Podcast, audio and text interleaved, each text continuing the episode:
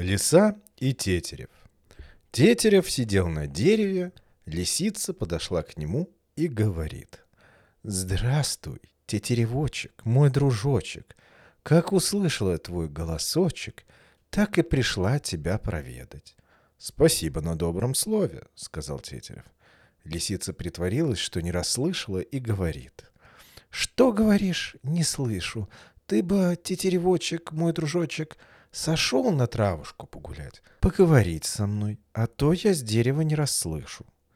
Тетерев сказал, боюсь я сходить на траву. Нам, птицам, опасно ходить по земле. Или ты меня боишься, сказала лисица. Не тебя, так других зверей боюсь, сказал Тетерев. Всякие звери бывают. Нет, тетеревочек, мой дружочек, нынче указ объявлен, чтобы по всей земле мир был. Нынче уже звери друг друга не трогают. Вот это хорошо, сказал Тетерев. А то вот собаки бегут. Кабы по-старому, тебе бы уходить надо. А теперь тебе бояться нечего. Лисица услыхала про собак, навострила уши и хотела бежать. «Куда ж ты?» — сказал Тетерев. «Ведь нынче указ. Собаки не тронут».